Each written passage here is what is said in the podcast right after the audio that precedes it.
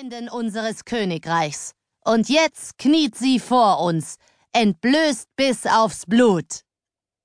Er reißt wieder an der Kette und ich stolpere nach vorn, die Arme ausgestreckt, um das Gleichgewicht nicht zu verlieren. Meine Reaktionen sind träge, meine Augen niedergeschlagen. Was für ein Schauspiel. Wut und Scham durchströmen mich, als mir bewusst wird, was dieser simple Akt für die scharlachrote Garde bedeutet, wie sehr es ihr schaden wird.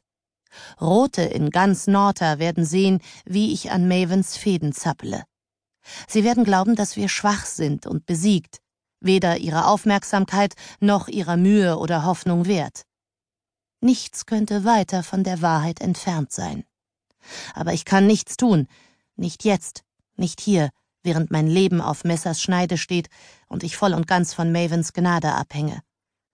Ich frage mich, was mit Corvium ist, der Militärstadt, die wir auf unserem Weg zum Todesstreifen brennen sahen. Nach der Ausstrahlung meiner Videobotschaft ist es zu Aufständen gekommen. War es das erste Aufflammen der Revolution oder ein letztes Aufbäumen? Ich habe keine Ahnung. Und ich bezweifle, dass sich jemand die Mühe machen wird, mir eine Zeitung zu bringen.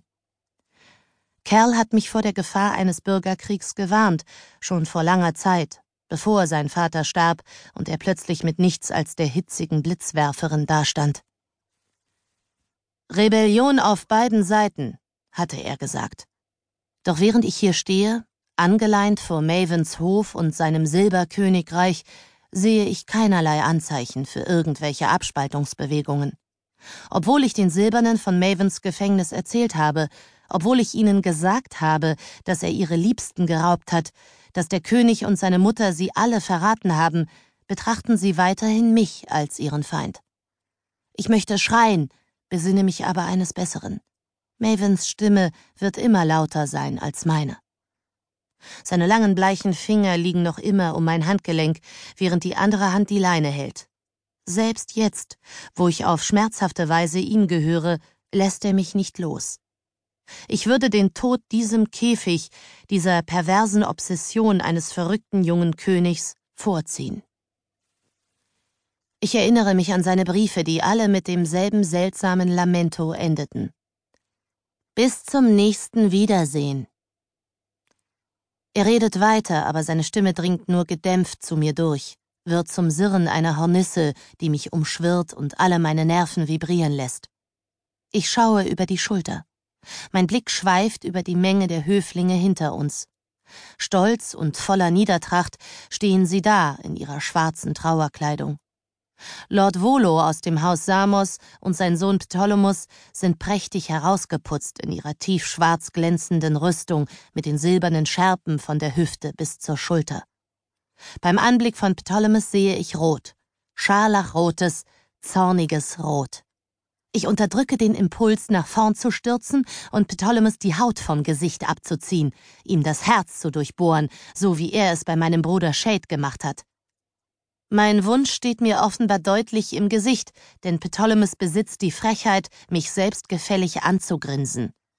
Würden das Halsband und die Stillerwachen mich nicht all dessen berauben, was ich bin, würde ich seine Knochen in rauchendes Glas verwandeln. Seltsamerweise schaut mich seine Schwester, die so viele Monate meine Feindin war, gar nicht an. In ihrem mit schwarzen Kristallen gespickten Kleid ist Evangelina der glitzernde Stern dieser grausamen Konstellation. Da sie die Verlobung mit Maven schon so lange ausgehalten hat, wird sie vermutlich bald Königin. Erst nach einem langen Moment scheint sie zu bemerken, dass ich sie anstarre. Doch selbst dann schwenkt ihr Blick nur kurz zu mir hin bar jeden Gefühls. Ich bin ihrer Aufmerksamkeit nicht mehr würdig. Mare Barrow ist eine Gefangene der Krone. Auf sie wartet das Urteil der Krone und der Ratsversammlung. Ihre zahlreichen Verbrechen müssen geahndet werden. Aber wie? frage ich mich. Die Menge grölt und bejubelt seine Ankündigung. Das sind silberne, aber gewöhnliche silberne, ohne adlige Herkunft. Während sie Mavens Worte feiern, zeigt sein Hof keinerlei Reaktion. Tatsächlich werden einige der Hofangehörigen grau im Gesicht, ihre Mienen versteinern, wirken wütend. Besonders die Mitglieder des Hauses Mirandes, deren Trauerkleidung von dunkelblau, der vermaledeiten